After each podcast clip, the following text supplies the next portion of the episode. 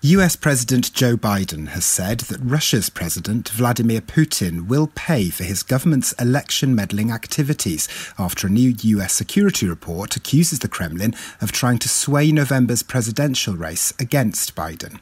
One of the UK's oldest broadsheet newspapers says that it's going to start paying its writers for every click their stories achieve online. We'll assess the possible impact of such a move on legacy media brands.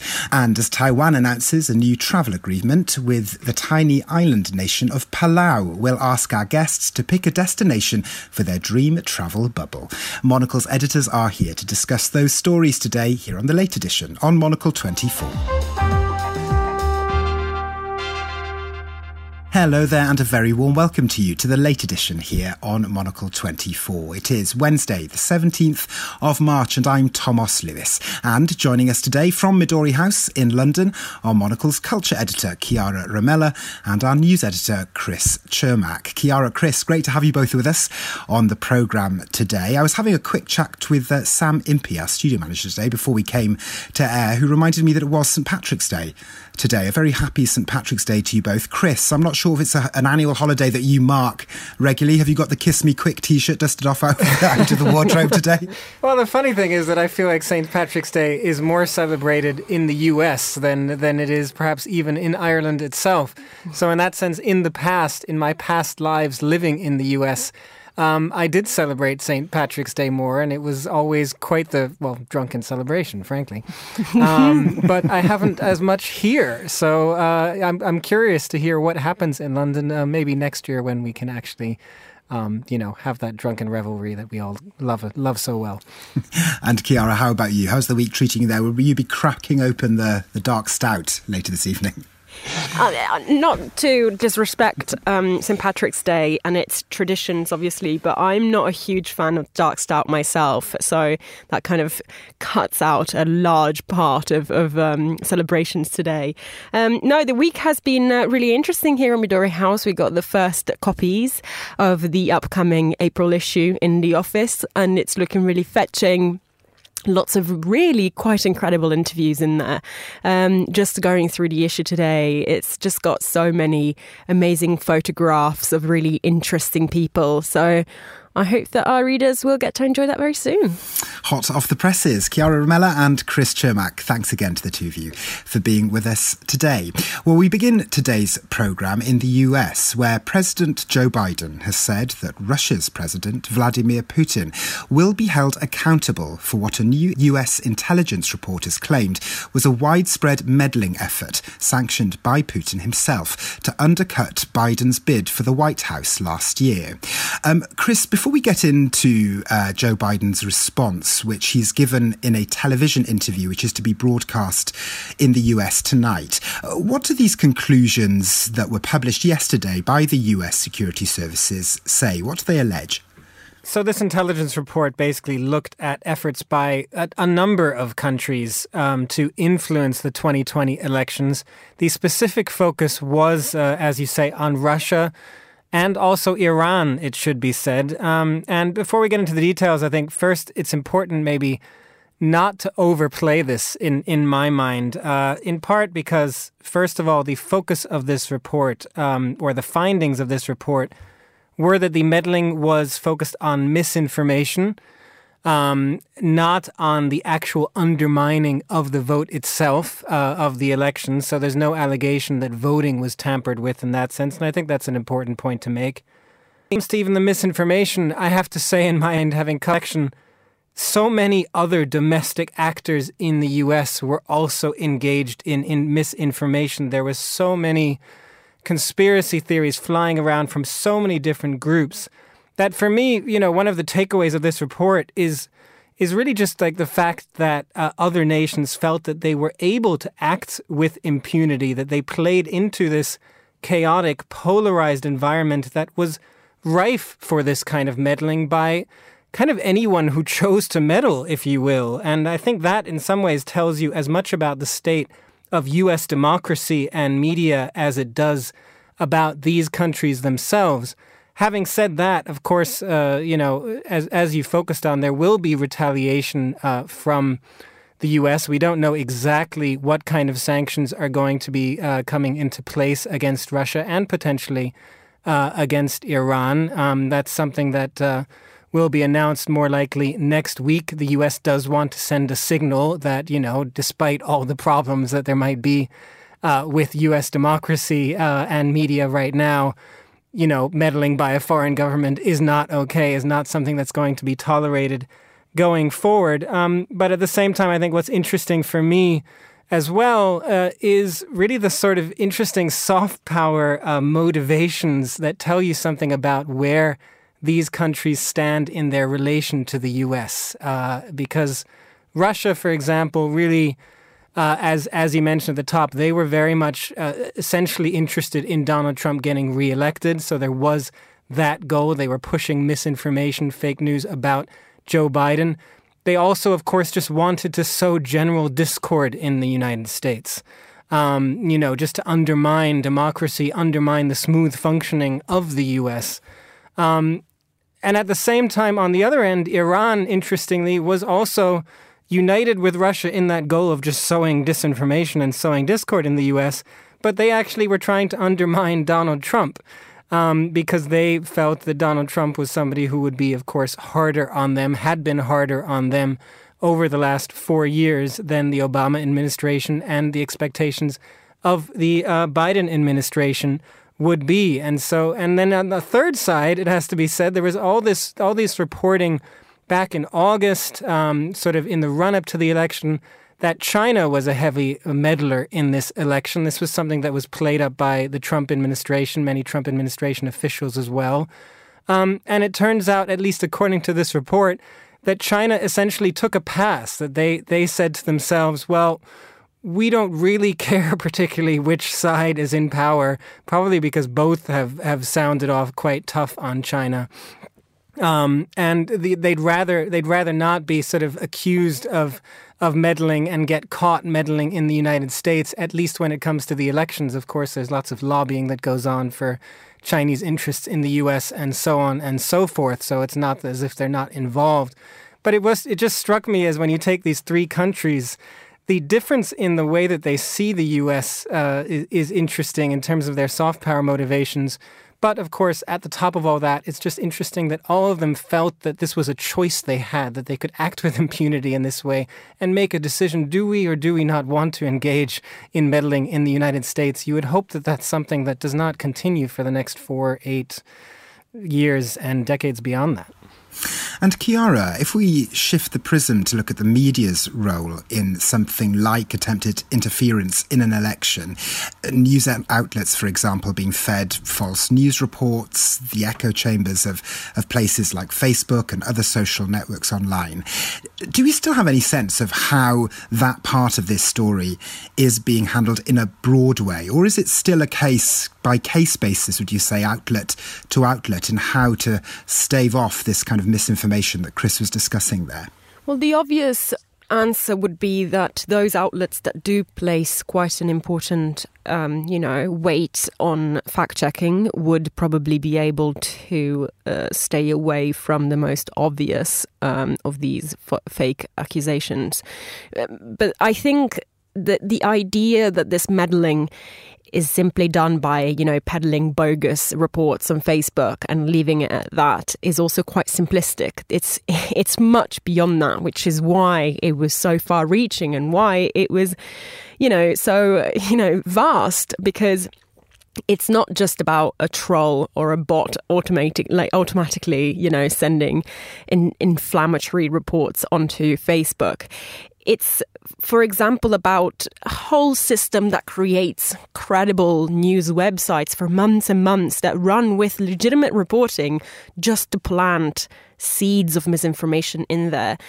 I personally know a journalist who's a freelancer who has, you know, a, great freelance career of her own, who was approached by a website to write a completely legitimate piece of um, reporting, which she reported accurately herself.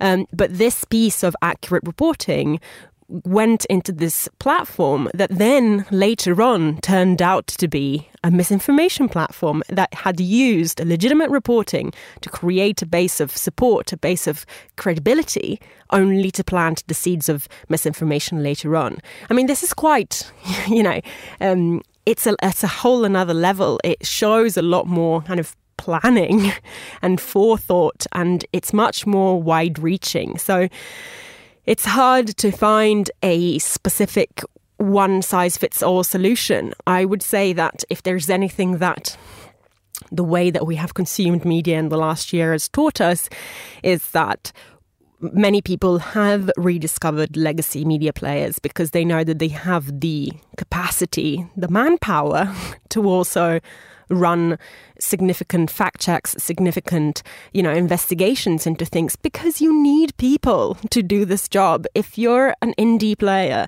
who doesn't have the manpower to do all this, it's going to be really hard to do the job properly. And so it is like a financing issue. It's it's a resources issue um, that obviously goes down to you know the value of accuracy the value of going back and fact checking. But those things cost money and so media need money to be able to run those kind of checks well, let's stay with the media next here on The Late Edition because the UK's Telegraph newspaper, one of the country's most prominent broadsheets, has announced that it's going to change the way that it pays writers for stories that it publishes online. That is, by paying for every click a story receives, rather than paying a fixed fee or for every published word. Uh, this move isn't new in many parts of the media world, but it has raised eyebrows that a paper like The Telegraph is now adopting it. As James James Rogers, a reader of international journalism at City University in London, explained for us on today's edition of The Globalist what the Telegraph is saying is that they're actually seeking to drive up subscriber numbers, something which um, they have apparently been quite successful at. I mean, to look at this in the bigger picture, of course, newspapers in particular and all news media are suffering from the fact that over the last 10 or 20 years, their economic models upon which they have relied for probably a century and a half being revenues from sales and advertising are no longer nearly as reliable as once they were. So, for any news media organization to survive successfully in this century, they're going to have to find new ways of doing it. And this is what the Telegraph's talking about at the moment. James Rogers there speaking to the Globalist a little earlier today. Uh, Chiara, some of the Telegraph's rivals in the newspaper sphere in the UK have described this as a move away from publishing serious public service journalism to more clickbaity material. What's your reaction to the move? I think what's interesting about the Telegraph specifically is that obviously they are very keen on trying to say that this is not going to be about clickbait, but it's going to be about retaining subscriptions. And in this respect, they're saying it's actually the, I guess, intelligent long form material that is the one that actually retains subscriptions interesting, but also ultimately online when you go onto an article and especially if it's beyond paywall the things that grabs people in initially is the headline is the first couple of paragraphs if it is behind paywall. So there is still an element of like at least initial clickbait to to lure you in. And i think also from the from the report that appeared about this in the guardian a couple of days ago I think the issue is not even so much that it would necessarily lead to clickbaity materials, but just that reporters who are working on, you know, in, in a sense, more attractive beats, in that they are beats that draw more um, more clicks, such as for the Telegraph, you know, coronavirus news or large political events or royal content. You know, the people, reporters who are naturally on those beats will be favoured over other reporters that sometimes don't even necessarily have a choice over what specific story they're going to be working on a day because the news desk is going to assign that to them. And also, interestingly, I think this kind of approach takes away some of the legitimate surprise that can happen sometimes when a reporter does file a story that nobody thinks is going to do very well and then it does do very well. You know, as part of the April issue, we talked to a few foreign correspondents on the ground in a number of different regions, and one of them um, was reporting from Yemen and at the time was told that nobody would want to read more stories from Yemen and then her story because of the the fact that it was surprising that it was a beautiful story ended up being one of the most read on, on that website. Now, how do you prepare for that if your entire system is, I guess, geared towards just going for the top hitters? You can't. And you're not going to have those surprises and you're not going to provide as differentiated a service as you might do. You know, again, we can talk a lot and a great deal about the fact that it's the quality journalism that keeps people, that retains people. But what lures people in? It's still the incendiary stuff. And Chris, The Telegraph is a paper that's often cited as being one of those that managed to, to utilise things to adapt to, to paywalls, for example, relatively well and relatively lucratively. But I guess there's still a suggestion that given this, this move, this sort of focus on, on clicks tied to pay, uh, would suggest, I mean, it's a pretty big move. So I guess it would suggest that there's something about the business model that still isn't quite working, doesn't it? I, I think that's right. Yes, there is still something about our business model that uh, that is in flux at this moment. But I have to say, in, in my mind, uh, in some ways, uh, these two things are linked, which is which is in a way what makes uh, a move like the Telegraph's uh, a bit disheartening, and that's because I think it feels like media and journalism um, not only, yes, on the one hand, we have struggled with uh, different advertising models and the rise of Facebook and things like that, but we've also struggled because many journalistic outlets and others have sort of very, very directly played to readers and and to to profitability, if you will, over the public service aspect over the last you know, even even decades, you know, decade or so for that matter. There's this separation of public service and entertainment journalism, and for that matter, also particularly looking at the US, for example, partisan journalism and sort of playing to your audience in a very specific way in order to get them to follow you. That doesn't really have that public service investigative aspect to it. And I think you know that that does have that does have consequences. One thing, uh, you know, jumping off of what what Chiara was talking about there, I think the other element in this is that it sort of divorces effort uh, if you will, from from the way that a journalist is paid. Whether you write a 1,000 word story or a 200 word story, whether you did months of investigative reporting into a story, or you simply jumped on something for a day that you knew would get uh, the strong headline. You don't really want those to be treated the same way, although, of course, they are going to be.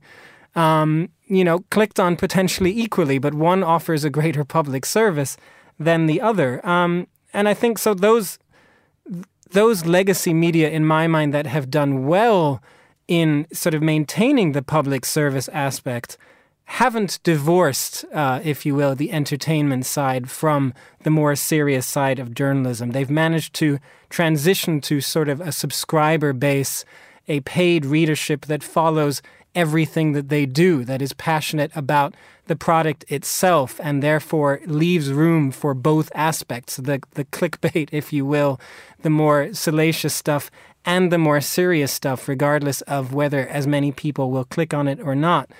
If you if you don't do that, then I think there's a much greater risk that all of our media ends up going in a more sensational side, and that the public service uh, investigative aspects of the media are the ones that are, you know, the most cost intensive, um, but but don't really have the resources to do it anymore. And in many cases in the U.S., you've really seen those kinds of media rely on more of a nonprofit status these days, um, you know, and, and sort of go down that route or have a, a public benefactor, uh, you know, something like that, rather than relying purely on profitability if you will. And, you know, maybe that's necessary to some degree. I don't know. Maybe that's sort of not, maybe it's no longer possible for us to go down any other kind of route. But particularly when it comes to legacy media, big organizations that have the potential to pull a whole subscriber base, that have a big fan base the New York Times, the Washington Post, uh, the Daily Telegraph, the Guardian, you know, all of these big ones that already have a subscriber base.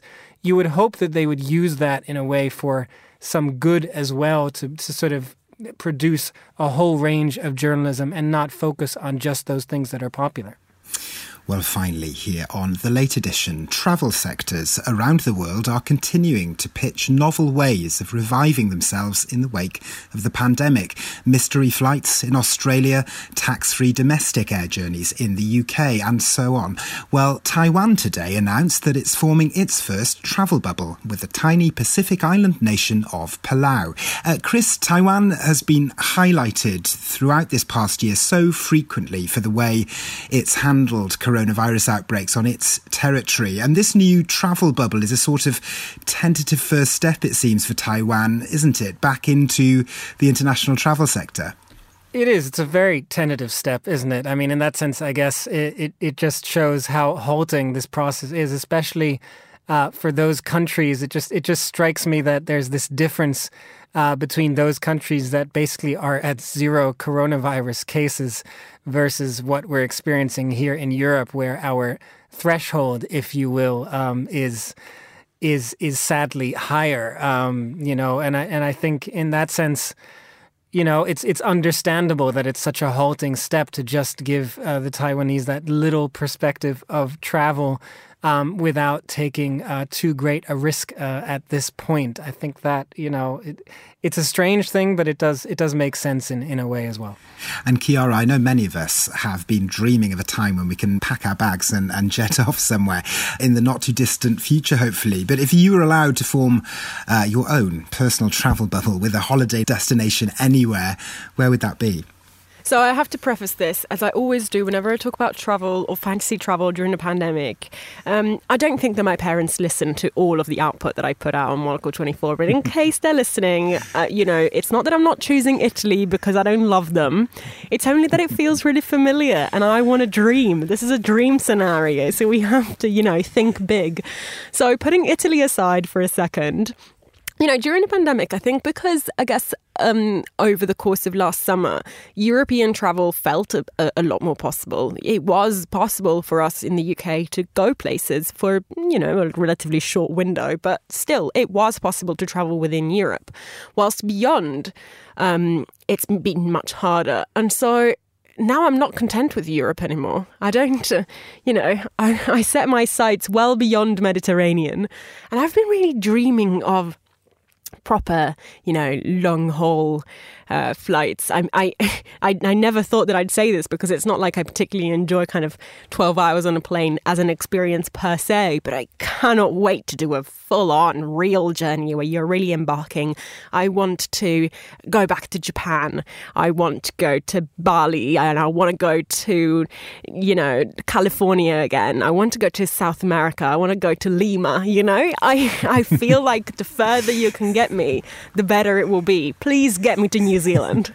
That's quite a long itinerary there, Chiara. But I was also thinking about this. I feel as though if I was forced to choose a bubble somewhere, maybe it would be kind of fun to go somewhere you didn't know. I guess the idea of bubbles is potentially somewhere not too far away and you know maybe somewhat familiar. But i was thinking actually of a place that I, I, did a story that was commissioned by you i think by a couple of years ago for an edition of the escapist to the gulf islands off the coast of vancouver.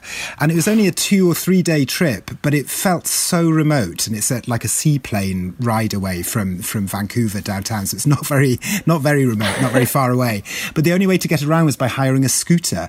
So like scooting up through this sort of woodland along the one road along the island, seeing deer dash out into the roads. It was just so magical, and only two days, as I say, but it felt like it felt like much longer and a total sort of world away from from everything else. And I think I don't know. I've sort of been dreaming of that experience during all this. Chris, if, to put you on the spot, where would your dream travel bubble be? Oh gosh, after the two of you, I feel I'm going to be so predictable. It's awful, but I'm just going to say I have so completely missed skiing and the Alps, and uh, so I'm not I'm not going to go uh, with my, my my parents in Vienna necessarily. Uh, but hi, mom and dad. And uh, instead, I would say, be lovely to have a travel corridor straight to my favorite ski resort of Obertauern uh, in Salzburg. Uh, if I could just go there and spend two weeks, three weeks, a month, just forget about everything, that would be the absolute benefit for me. Well, here's hoping we will get to pack our bags someday soon. Chris Cermak and Chiara Rimella, thanks ever so much, as always, for joining us on the programme today. That is all we have time for for today's edition of The Late Edition. A big thank you too to Sam Impey, who edited today's programme in London. The Late Edition returns at the same time tomorrow. But for now, from me, Thomas Lewis, thank you very much for listening, and we'll see you tomorrow.